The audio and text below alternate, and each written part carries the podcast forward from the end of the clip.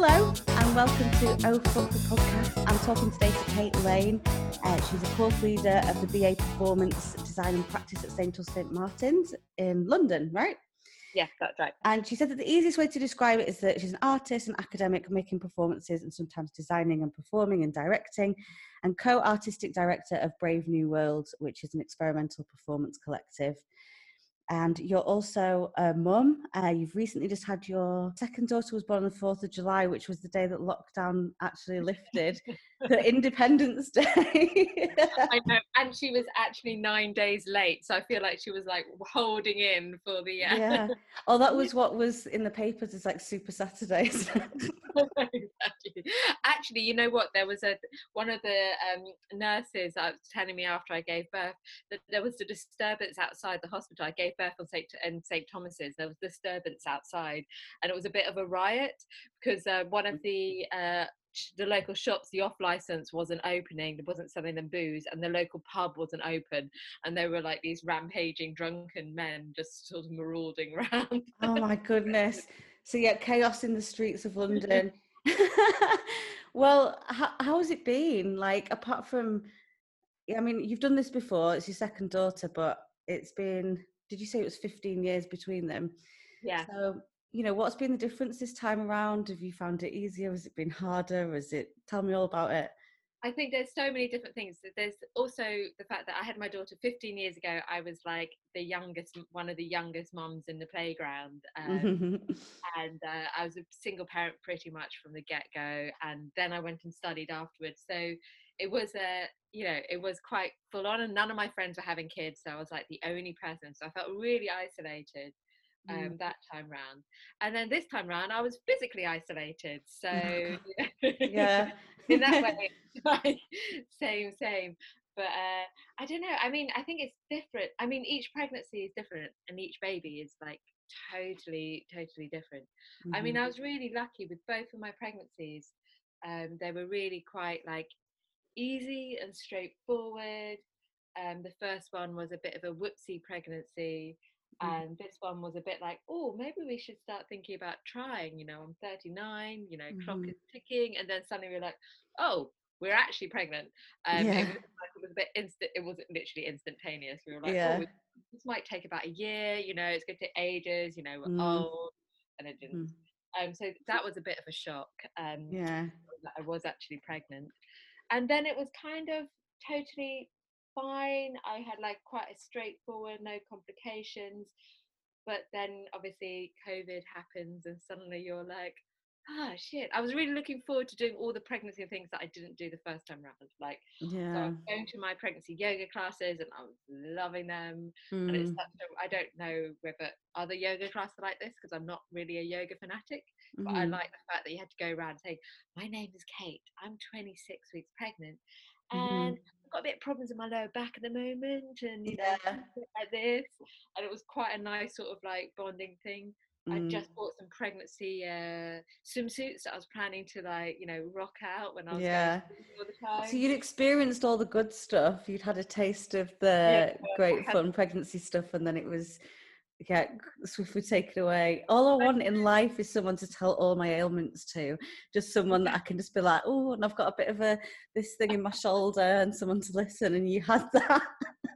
I know, and I was going to the there was in my local like yoga center there like yoga class there were like two pregnancy classes a week, and I was going to both of them because I was like I need to mow twice a week, and especially because when you're like you know when I was I was working quite and I was really full on at work. My mm. work is generally full on and mm-hmm. so it was like I didn't have anybody else. No, nobody else was pregnant, so I was like really sort of grateful to be um yeah to have somebody to moan. Because how many weeks are you?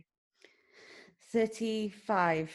35 weeks yeah so yeah. you've just had full on like when did you find it so i found out um late january so I had like the month of okay, how I'm going to tell work and what's going to happen with this, and yep. just getting my head around it. So I did have like a little bit of time to think about how well how, my plan with work and stuff, and then literally like I think I was meant to be doing the presentation for a promotion on the first of April, and then I think it was like a week before that we just got closed. We're a music venue that I work at, so the music venues all shut down. We got sent home, and I was just stood there crying, going, "I'm pregnant," and they were like, "What?" And I was just like, "Yeah." So I, I had to tell them because we had to be sat down and told that we were closing for COVID. And I had just burst into tears and was like, I'm pregnant as well. And they were like, oh shit. um, so yeah, it was just so weird. So I don't, I didn't really have any of the, I told like my close friends and family, um, but there was not really any public pregnancy time. And then it felt really inappropriate to tell anyone because everyone was like having a really difficult time dealing with the pandemic and and lockdown and isolating and stuff. So me coming out being like, "Oh, I'm pregnant. I've got happy news," seems so inappropriate and like tone deaf. So we were just kind of like sat on it then at home, just like locked in the house, like. Yeah, it was a bit weird. And this thing happened the other day with the midwife, and it's like the first time that it's happened, and I hoped that it wouldn't. She was like, it was a new midwife that I was seeing, and she was like, "Oh, is this a product of the lockdown? Is it a COVID baby?" And I was like, yes, of course. There must be so many babies conceiving. Uh-huh. I've got a theory yeah. that one of my because I live in London, obviously I live in a flat, so you can see in everybody else's flats. Yeah. Um, I think that one of my uh, neighbours, I have I've got a suspect that they might be uh, pregnant. They might have a COVID baby on the way. Oh, really? Not drinking as much as they used. To. Yeah, and they've just always been at it. yeah, I, it was funny because I just was like, oh, I'd never thought of that. That she, well, I'm having a little girl, um, that she will be seen as, thank you, as a as a COVID baby. And I thought, oh, not sure I like that. I was already pregnant, but you know, it's there's a whole new generation of humans that I'll have this association, which yeah. is. And we're never going to go back to quite I mean, I think we will get back to some sort of semblance of normality, but a lot of things are going to be permanently changed. Like, mm-hmm. you know, mm-hmm. I remember my head of college sort of um, in one of our all staff meetings, he was like, mm-hmm. you know, gone are the days where we're going to make you travel across London for a meeting, you know, because it's pointless. You can just do it mm-hmm. on Zoom. Yeah. How do you feel about that? Is that I've nice or remotely for years? Mm-hmm. So for me, doing this is not really wasn't never an issue with my with my collective. We're we're often um, there's Guada who's actually taking a bit of a break from us for the moment, um, but she's based in Lithuania, and mm-hmm. then my other um, like collaborator Valentina. I mean, she's only based in North London, mm-hmm. but uh, she's Italian. She's often traveling, and you know, so we're always often traveling for work and stuff. So we've mm-hmm. we've been collaborating via, well, actually Skype. Skype clearly lost out in the COVID. I know. Who uh, knew?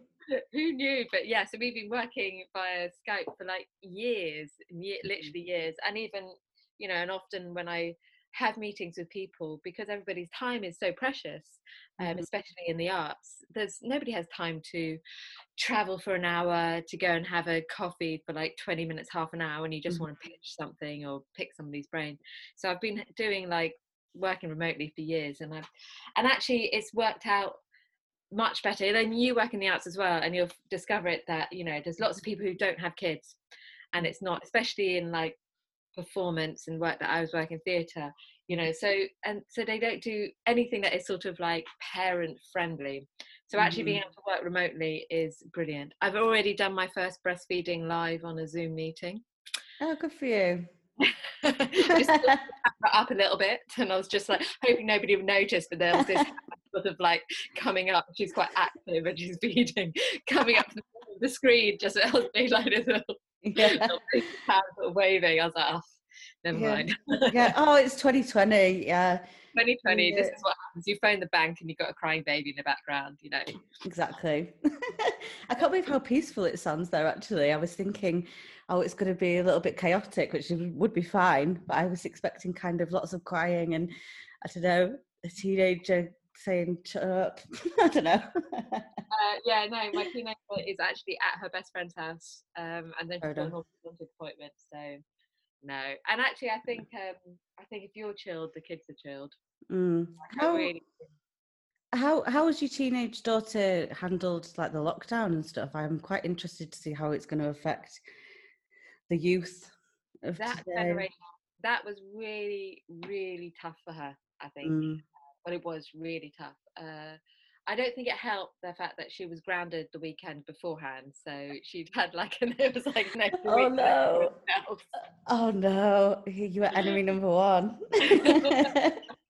and then and her school uh, closed a bit earlier than the other schools because um, I don't know where we were in London. You know, it it sort of spiked higher. We were sort of like two weeks ahead of everybody else in the country. Mm. Um, so yeah so she was sort of and that was really really really tough. I mean she's she was actually really good about the studying side of it. I think it helps that my partner her stepdad has always you know worked from home and i've worked from home quite a lot. So you know we've all got our sort of routine and um you know so he had the sitting room i had our bedroom she had her bedroom. Mm-hmm. um, uh, she has a, an old computer of mine which we'd souped up so she had mm. her own laptop so she could study. I mean obviously she's in a normal state comprehensive so um, there was no online lessons. It was all show my homework. I don't know if you know this. If not no. you will know this. Show my homework is an app right. uh, schools just sent work. So it was literally watch a video and fill out this worksheet um, mm. which is why you've got this disparity between private schools and state schools yeah. now because all the private school kids had Zoom classes. She had Show My Homework app. Um, but she was ah. good. She was disciplined with the whole studying. But mentally, it's really hard because teenagers aren't supposed to be locked up in their bedrooms as much as they do lock themselves up.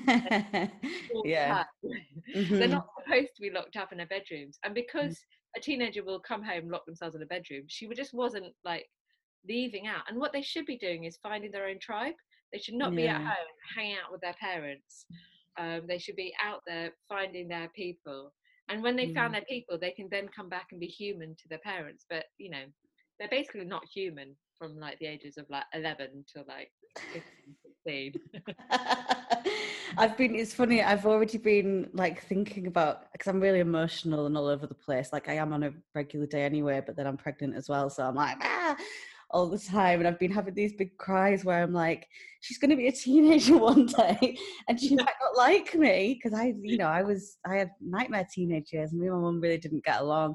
There was like years that, you know, we really couldn't stand each other. And now we're super close. It's weird, but because there was a time when I thought, one day I'm just not going to be in this woman's life. And then now, you know, we're crazy close. So I've been crying thinking, what if there's a time when she's a teenager and she doesn't like me? And my boyfriend's like, we're talking like 15 years from now and I'm you're like, talking 11 years from now just to put it in perspective like as soon with mm. girls i think it hits earlier and you're talking about the first year secondary school suddenly she's switched.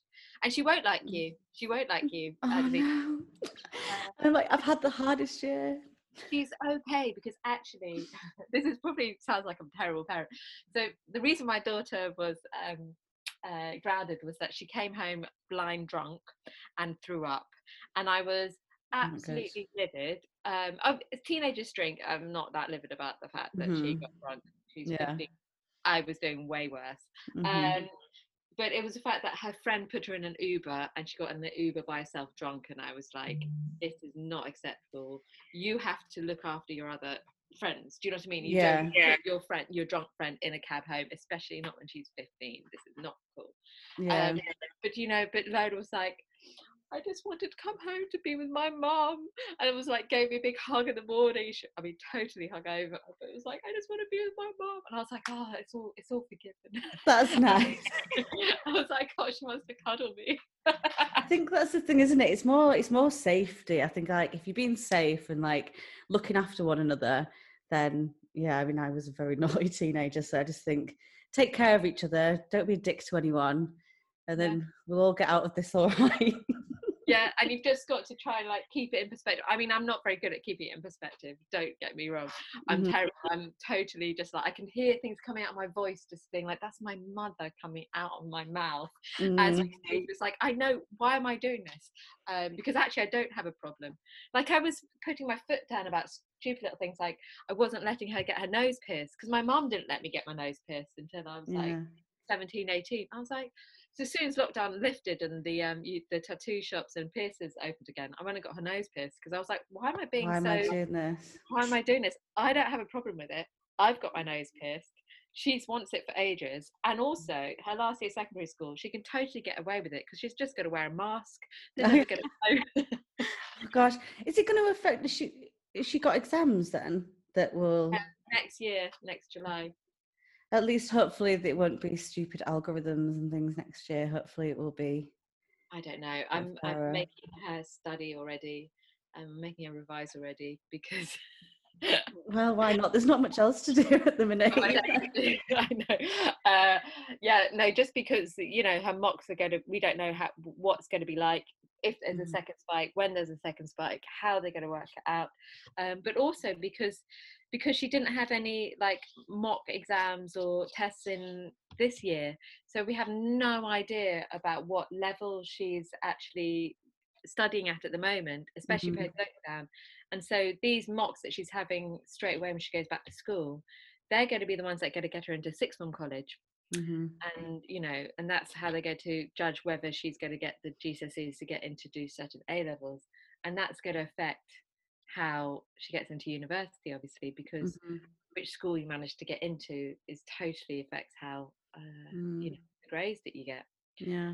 So those two years are very like formative, aren't they? About like what's going to happen with the rest of your life. I remember at the time thinking it didn't really matter, but now when I look back, yeah, that I I did the first year of AS levels at school, and then was like, this mm. isn't for me. I need something more like vocational, and um, I went and did a BTEC in performing arts. And much to my parents' horror, they were like, because I went to private school, and they were like, "You're leaving your private education behind to go and do this, you know, piss about at college dancing." And I was just like, yeah, get me out of here. And it was, yeah, the most so formative time of my life. But I had to actually like resit like GCSE English and math because I hadn't done, well, uh, English I was all right, but math I had to redo just to go and, and do my performing arts course. It was actually really like a really important time for me. Otherwise, I'd have probably been a twat. if I'd spent another two years there. So, yeah.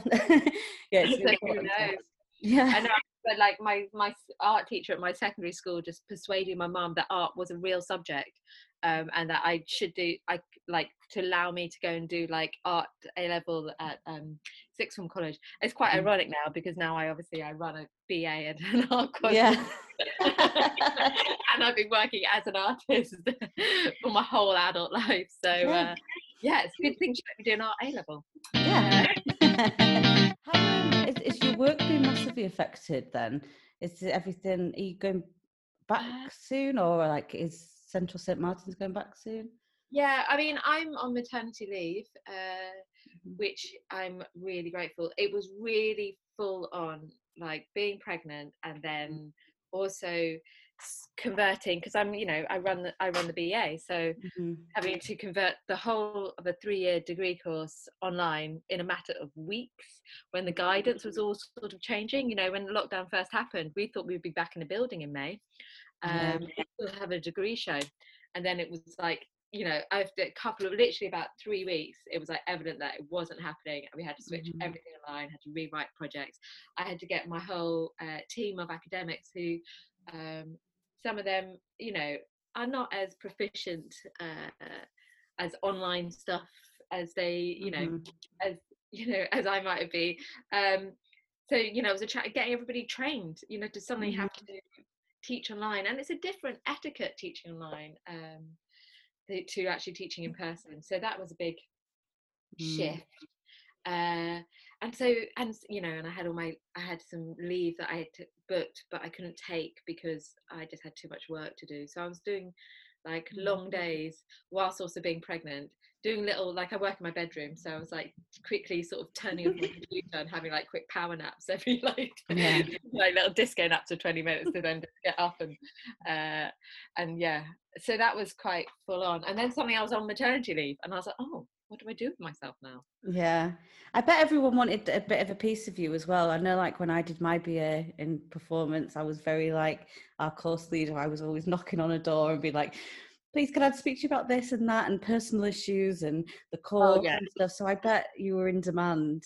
I bet. Yeah, and I, and I on that leave. oh yeah, no, totally. I knew I had, and it was quite funny because I'd have be having tutorials. It's quite amazing, really. I'll be into, doing a whole series of tutorials, and one minute I'll be speaking to somebody in Canada, to somebody in like um, Russia, to somebody in Korea. So we'd be like switching round to like all these different countries, and Mhm. then having to, you know, talk to all my colleagues and do meetings and yeah so that was uh yeah that was quite full on and then Mm. with like my practice um actually i just had an exhibition at the V&A where i was in a group show at the V&A and that just closed like a week before covid so that was quite good but then it was supposed to transfer to the national centre for arts and crafts Mhm. that obviously got cancelled so that's moved to i think it's september oh it is september now. So yeah there you go baby break. So that's moved to like it's opening again like but that was delayed. And then i had an opera um, that i designed for the english touring opera uh, for um, young people with SEND needs. So it was Mhm. like a design led and it was interactive opera that i designed and that got cancelled. That did five performances. We did so much work on it and then Mhm. it just you know, five performances and cancelled. Um, oh Oh, wait That's Mira. okay. Yeah, Percy baby. she makes all these like grunting sounds when she's waking up like Yeah, it's tough. It's tough waking up. I know, I feel like that. And then yeah, so that was a bit a bit yeah, so that was also cancelled. But luckily things are looking much, much better now because uh that opera that got cancelled actually just been nominated for an award. Um so yeah. oh, congratulations. A YAM award, a young young audience music award. So that's Mm. I'm nice. really distracted by how cute your baby is. Look at all that gorgeous hair. Oh, hello, little girl. Oh, I want to smush those little cheeks. Hello. I know, I know. With a little squidger. Was that a nice little power nap? Huh? No, look. I mean, who has neck folds? Neck folds. oh, adorable. I think I'm getting some neck folds from this lockdown. oh my god, I put on so much weight. I know, well, obviously, I knew that I was gonna, but I mean, it's quite a shock when I see photos. I'm a bit like, oh. um, yeah, because I was really I active lost at weight. work. Yeah, well, I'm I'm hoping that I'm going to breastfeed, and hopefully that will shed, shed a few pounds. Also, you'll be surprised by water. Like, actually, I don't know whether you're 35 weeks. Yeah, I don't know if you've got much. So basically, Mm. I had a really straightforward pregnancy, and then it all went tits up uh, Mhm. when I gave birth, and I ended up in hospital for three days. Oh Uh, no! with postpartum preeclampsia, which Oh, is really gosh. rare and quite serious. Um, so it turned out that a lot of the weight that I put on, and I was really swollen, like I was like, I'm Mm. getting neck folds, um, was water retention. And so I lost like, oh God, like 14 kilograms in two weeks. Wow. Are you, you feeling better now? Yeah, I'm better now. It took, it took, like, this is the difference between first, you know, when you're in your early 20s and you're Mm. pregnant, it takes no time whatsoever to get, you know, to recover, you know, post birth. Mhm. when you're 39 it takes Mhm. a little bit longer it's a bit different. Yeah. Um, so So- I was going to ask you as well about your uh, oh fuck moment. I feel bad saying the F word, but there's a little baby there. I just got told off on my driving lesson for swearing as well. I'm like, oh, I'm really foul mouthed, aren't I? Um, but yeah, if you've had any moments that you've been like, oh fuck, during this pandemic or pregnancy, i think you know what because um so my partner is nigerian and he uh, lived in nigeria for a bit when he was a kid and he lived through Mhm. several military coups right? Uh, and I also grew up in the Caribbean, so lived through like hurricane season. So we're quite um we're we're quite good between us about like stockpiling and preparing for disasters. what a great thing to put on your CV. I know. So in about at January, we were a bit uh, we sort of preempted it by in January, partly because I have a lot of international students. Mhm. Uh, so students, so you know, I was chatting. I was working really close with one of my students who's from Taiwan, and she's just like, what's going on the uk isn't preparing and i'm like i know uh, mm. and so we were both like right preparing my mum laughed at us when we bought some face masks in february she was like what are you doing and we were like i mean we didn't go we weren't like you know having fights with people over loo roll and tesco's um, yeah. but we did like you know start just Protect buying yourself. more food like in each food shop and just sort of like mm. having a cupboard or my covid cupboard of tins and mm. and lentils Smart yeah, but I think the oh fuck mark was like, oh, wait a minute. What about all the baby stuff? Because all the shops are going to be closed. So we did this massive, like, oh my God, I've got to get all my baby stuff in March. So we had this massive, like, and I remember going to John Lewis on my way home from work. And it was that moment of like, I've got no baby stuff we're going into lockdown. I know we're going to lockdown. Mm. I've got mm. stuff, sort, sort of like wandering around John Lewis, being like, oh, "Buy a cot, buy this, buy that." Yeah, I bet it was an expensive time. Yeah, yeah, yeah, literally to having to get everything. Also, because it's my second time round, and I was skint the first time round, I didn't have any. I couldn't afford all the baby mm. paraphernalia. Mm. So actually, I know you don't actually need any of it. You just need like. yeah. So, yeah don't need to be extreme about stuff. Yeah, I mean, we we've been kind of like because we're our industry is completely on its knees, like live music and indoor events is. Well, like theatre is now, so. Yeah, uh, so we've kind of been going oh fuck pretty much every day this week. Um, I've got to go for a meeting at work later actually about potential redundancy. Um, so we're kind of like oh god what's happening but i'm actually like weirdly calm about it because I've just kind of realized that we will be okay. Like, you know, mm. we've got everything that we need. We've got a roof over our heads. We've got, uh, you know, my friends and family have been amazing, giving us so many clothes and all that kind of thing. You know, my mum's been knitting blankets and all that stuff. So like, so we will be like, we will be all right. So I'm, I'm managing not to freak out about it this week. like there's sometimes that I'm like, when is this going to end and you know what what does next year look like? But i think that we'll be all right. I think you just can't uh i guess you know what it is? It's also that thing of like when you're pregnant you have to shift your mindset and then when you have the baby you have to shift again and just mm-hmm. take each day at a time. Um i mean i really fought it like uh that lo- loss of like identity. Like my identity is in my work a lot of the time mm-hmm. not as um as a mother. When that suddenly you know your work is taken away from you and you're like oh am i just a mother? Like mm, yeah. Yeah I, I that. that seems to be something that keeps coming up when i'm speaking to other um mums is that loss of identity is so prevalent. Like I had it really bad in the first, like when I first found out I was pregnant that first month, even before all the COVID stuff. I just kind of was a bit like, because I'm a really social person and I used to always go out after work and stuff like that. And people were a bit like, what's going on with you? Why don't you come to anything anymore? But I found it quite difficult to go to things worrying about the baby in my belly and and being out late at night and worrying about people fighting in the street and drunk people and stuff like that so I was kind of like, oh, I just don't recognize myself now because all I do is just kind of go to work and then come home. And then all of a sudden, work was gone as well. And it was just like, that's kind of why I wanted to make the podcast and work on a couple of other little just making things because I needed to do it to just check in with what who I am and be like, what stuff do I like that's, you know, not just thinking about this baby. I mean, I know it's a pregnancy podcast, but do you know what I mean? it's, it's important to be like realistic about about all of all of that because that is you know that is a big part of you know having a kid you know it shouldn't be we at some point in the last like 20 30 years i think we had this real shift over because previously people would have kids and then they would carry on with their lives you know mm-hmm.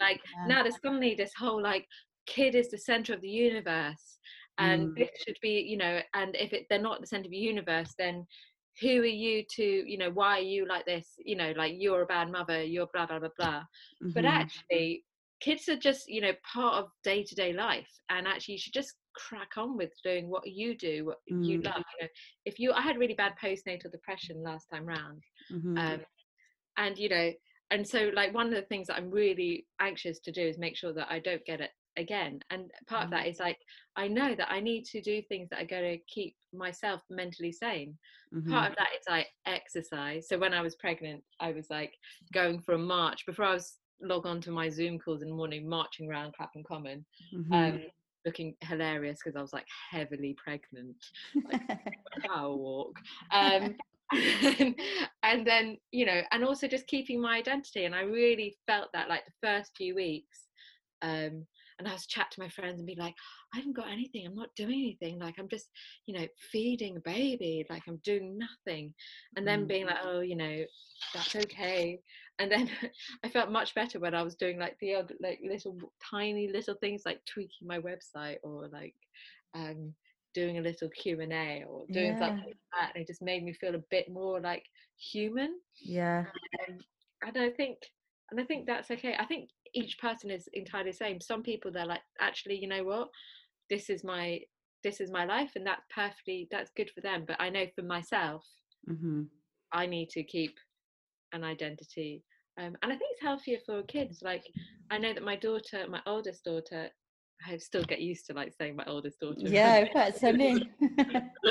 um, my oldest daughter, you know, she does really respect the fact that, you know, what I've done and what I've achieved. And she's seen us from, you know, from being, you know, uh, me being a single parent student living in a one bedroom basement shitty flat to, Mhm. you know, buying my old flat, you know, to now we live in like a really nice area, you know. And she's, you- she said to my mum the other day, she's like, you know, I don't need to earn loads of money. I just want to be comfortable like mummy. And you know, and she's seen me from being, you know, on benefits to, you know, Yeah. being able to go to John Lewis and buying a cot because I'm panicking in panic. Fancy, huh? Yeah, Right. no, no. I think I think that's so important. Yeah, I'd, I'd rather be like a good role model and yeah, someone that my daughter is proud of, um, than yeah, just kind of being able to wrap them in cotton wool and be with them 24 hours a day and all that kind of stuff. I kind of want to set a good example and yeah, I, I agree. I think that's I mean, nice. I don't, I don't have a problem. You know, I think you know if you want to do that as well, like if you, if Oh you yeah, know, of course. the life is around the kids, and that's totally fine. But I know for myself, I just, yeah, I couldn't, I couldn't do that at all. Mhm. And um, you know, so I was never part of the PTA previously, and I doubt I'll be part of the P- PTA, PTA this time. I always test to get in. fairs. um, I do the barbecue with the other dads. um, I was going to ask as well, just a little bit about um, the birth this time around. Um, like you don't have to, you know, just talk about whatever you're comfortable with. But was, you know, how was the hospital experience giving birth during pandemic? Was it hazmat suit and no one was allowed in with you, or was it kind of not much different? Or did you give birth at hospital? Or yeah, yeah, I gave birth at hospital. Yeah, it was, uh, it was quite, it was quite different. Um, hmm so obviously i was actually because i was nine days late i had a couple of sweeps and Mm. then i was in pre-labor for like two days now that sounds horrendous but actually it really really wasn't because Okay. um, i they were like i have quite a high t- pain tolerance. Hmm um, and i just and it just felt like period pains and they were coming and going and i could sleep a bit. So it was all kind of fine. But because i have a high pain tolerance i kind of know that the normal measures of things aren't great so i have to explain that every time to you know I was speaking on the phone to midwives being like okay now you know yeah. you know my contractions are every couple of minutes yes i am Mm. talking through this this happened last time because they didn't believe me last time that i was in labor Mm. oh are you okay sorry excuse alright. me about this baby choked drinking yeah. too quickly no worries. you're fine You've got the milk. Uh, so when I so when I was like, okay, actually maybe we should go in, um, and I sort of went in, and my partner couldn't go into the, you know, you go into the maternity assessment unit first, and Mm. you go into there, and he sort of like dropped me off, and the receptionist was like, um, you know, like you have to go, and I think I don't know who she thought he was. Because she was just like, you know, she was asking me a question and said, my partner, oh, my partner is also called Abby's, which also gets lots of confusing because it's short for Abiola. Right. Uh, but they always assume that it's short for I don't know Abigail. So Right. people always um, assume I'm in a same-sex relationship. Mhm. So I think they're just a bit confused about you know the fact that I was like, no, that was Abby, that was with me, and they were like, "Oh, you have to go. And so then I was like So put in this like like like cornered off room and they had to do my like you know mo- to monitor me this Mhm. little madam to check that i was in labor because obviously i don't look like i'm in labor in my early labor Yeah. i'm just like oh just having contraction and carrying on Mm. And i remember having conversations with one of the midwives before she strapped me up. Mm. and my waters had also broken and i know i know that. And i was having and i was just like i was like i feel a bit like a fraud. There's this woman next to me like screaming in the cubicle between every contractions. Mm. and i was like oh just having a contraction? And luckily the midwife was like oh no no it's right. Different people deal with it differently. This Mhm. little madam however decided that she didn't want to be monitored and kept on kicking off the monitor like Oh wow, that's a big kick. I know. well, she was like, so she kept on kicking off. So they were like, it, that was taking ages. So I was in the unit for longer than I should have been.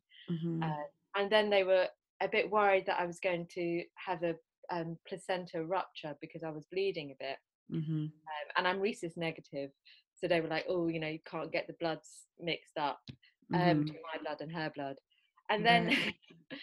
and then it turned out that one of the more sort of experienced, St Thomas's is a teaching hospital, so one of the Mm. more experienced midwives came in and went, no, she's just progressing quickly.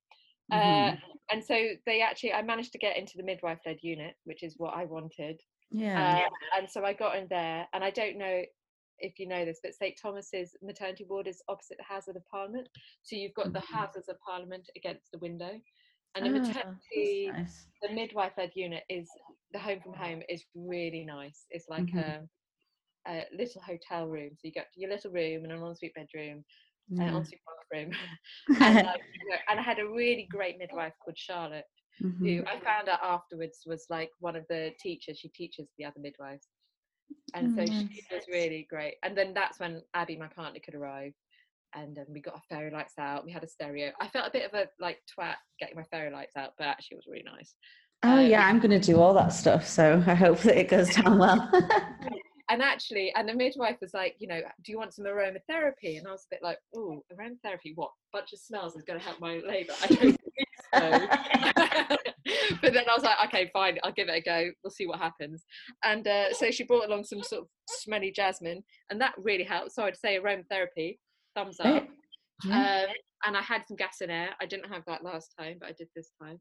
And then I had like a really great like labour experience. Um, I don't know. I mean, it's my second one, so I so you know I wasn't too worried. Mhm. And my first one, you know, was kind of fine. And I think with like getting into labour, I don't know. You just got to follow your body.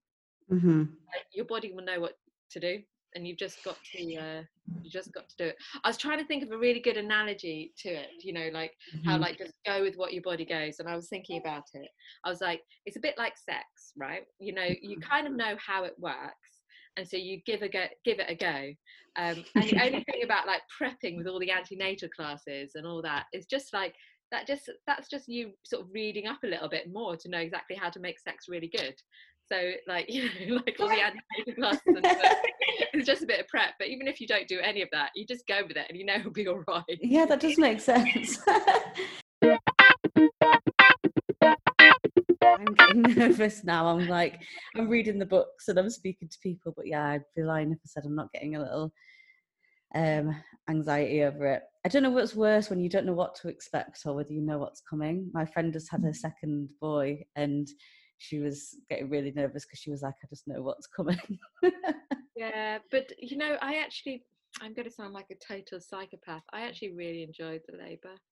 no, that's Uh, nice. A lot, a lot of people do say that. I think that's that's great. I'm going to aim You know, for the that. contractions are just like, they only last like a few minutes and then they stop, you know, Mm. like, and each one is like, and I now sound like some hip, hypnobirthing person, but each one brings you closer to your baby. But it's true, like, you know, they're, they're, they're not like constant pain. They're like, you can just sort of deal with them and they're a different sort of pain. They're not like, you know, when you stab your toe, that's really bloody painful. Mm, They're not like that. They're totally different sort of like mm, level of pain. It's more like a discomfort, but you just if you just I don't know Mm. relax into it um, and just you know just don't fight it and you'll be fine you really will be fine Yeah, at least um, after you get epidural get you know get an epidural do you know what i mean like Yeah, I'm- know, I'm open-minded to that. So I'm going to try for as as long as I can and see how it is because I don't know what to expect. I'm like, I don't want to just go in and be like,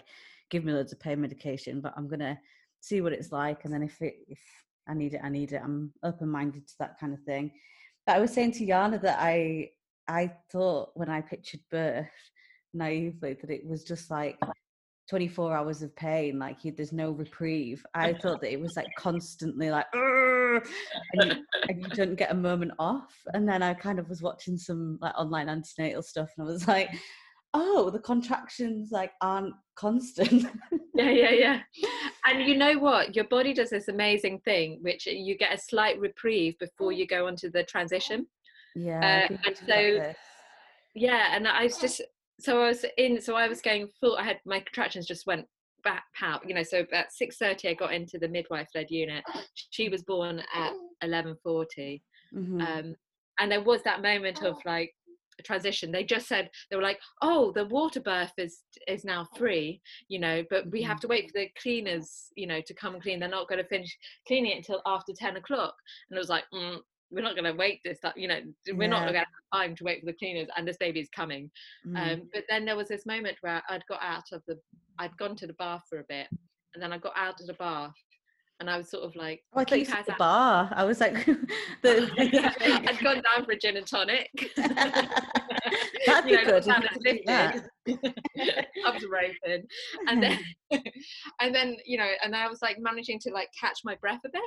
And she was like, Mm. "Yeah, this is that moment. Your body does this amazing thing where it just sort of like gives you a bit of a breather to then go into that final weird last, you know, last transition." Mhm. and then I gave birth to this um, little beauty who was at 4.15 kilograms. Uh, I'm is- rubbish with kilograms. What's that I in? that's. I'm not very good with pounds. Uh, I think that's like over nine pounds. Okay, So she was a big baby. big gal. Big girl. but she got a 10 on the APGAR score. So I keep like, you know, showing off about that. On the what score? What's The that? APGAR score. So it's a Oh, score that they do when uh, babies are first born to see, like, Mhm. basically how alive they are. And you Oh. get a score between one and 10. One and two is like you need to be resuscitated. Yeah. Um, nobody ever normally gets 10. Um, oh. managed to get a 10. Oh yeah, super alive. They're super alive. That's why she was like super strong, kicking off the monitor. That's why, like at the beginning, because she was like, "Yeah, I can totally take care of this." So she sort of like arrived thing, or like, you know, ah, I mean, she didn't really cry that much. She just sort of like came out, gave a quick like yelp, and then was just like really chilled. Mm. Um, you know, I Well, I guess nine days over, she's got things she needs to be doing. She wants to crack on. Yeah, do you know what I mean? Well, actually, I don't know who she is. She's pretty chilled. I think she was just like, oh, I just quite like it in here. But Yeah. I out, I might stay a bit longer. Yeah.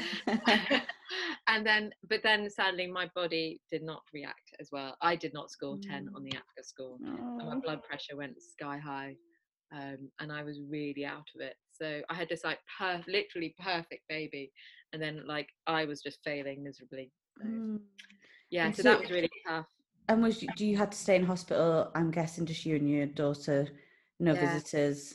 no visitors so that was i mean she was born you know she was born almost at midnight at 11.40 and so my partner was allowed to stay with us till the shift changed because they wouldn't have kicked him out but Mhm, then because i was which was like six seven o'clock in the morning mhm. but then because um, i was waiting for a bed to be freed on the maternity ward i did that didn't get free till like midday so Mhm, um, he could stay for the first 12 hours which was mhm. really amazing.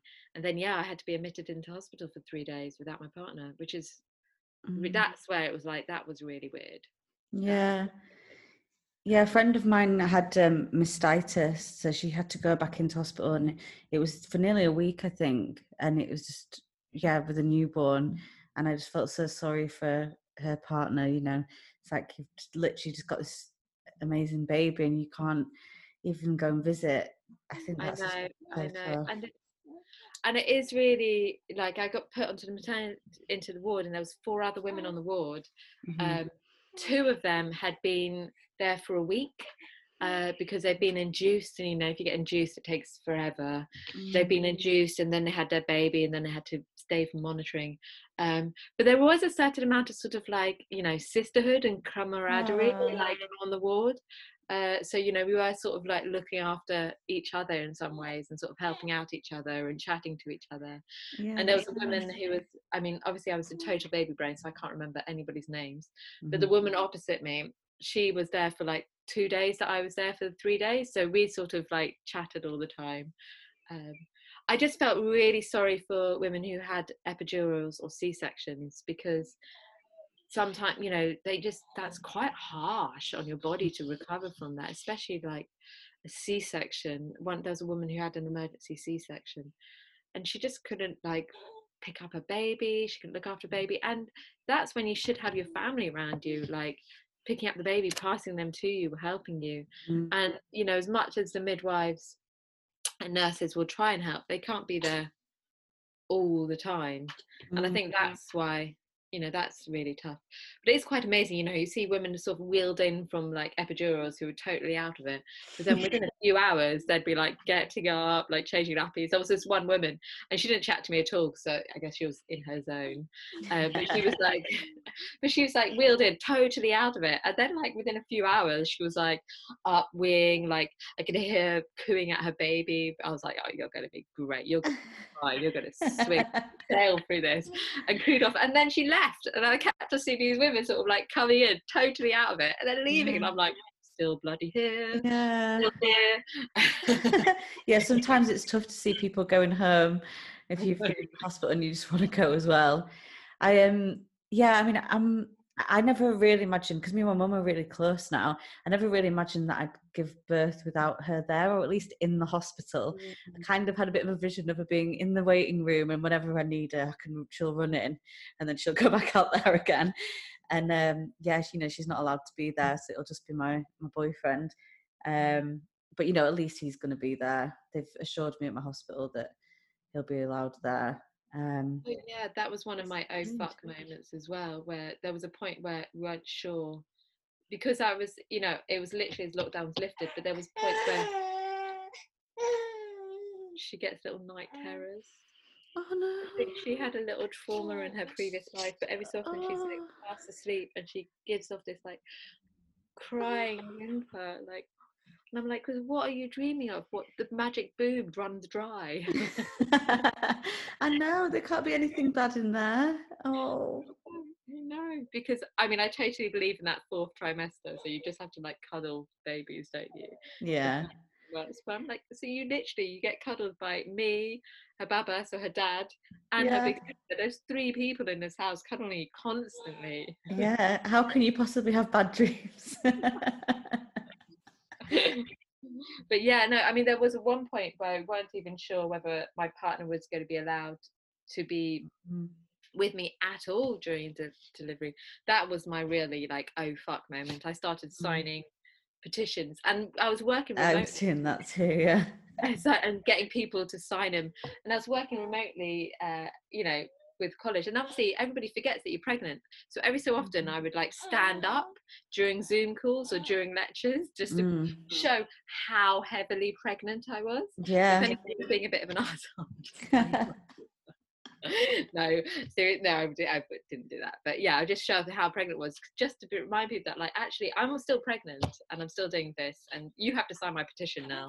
Yeah, well, well, I was kind of having to do the Zoom calls at the beginning, and I was wanting to stand up because I'd put so much weight on my face and like all my neck that I was like, I need to stand up so that they remember that this isn't just like chocolate and bread. like, I just want to remind people that there is a reason for this. yeah, it's not just a lockdown diet. no. um, God, do you know what? I've just been thinking I look rough for today. I rushed out the house for um, a driving lesson, and then I was up quite late last night writing my case against my redundancy. And then I've rushed in the house and had all these missed calls from the health visitor. So I'm looking very ropey. You, and look, you, look, you look very fresh, don't worry. You look very radiant and gorgeous, and you've got a newborn.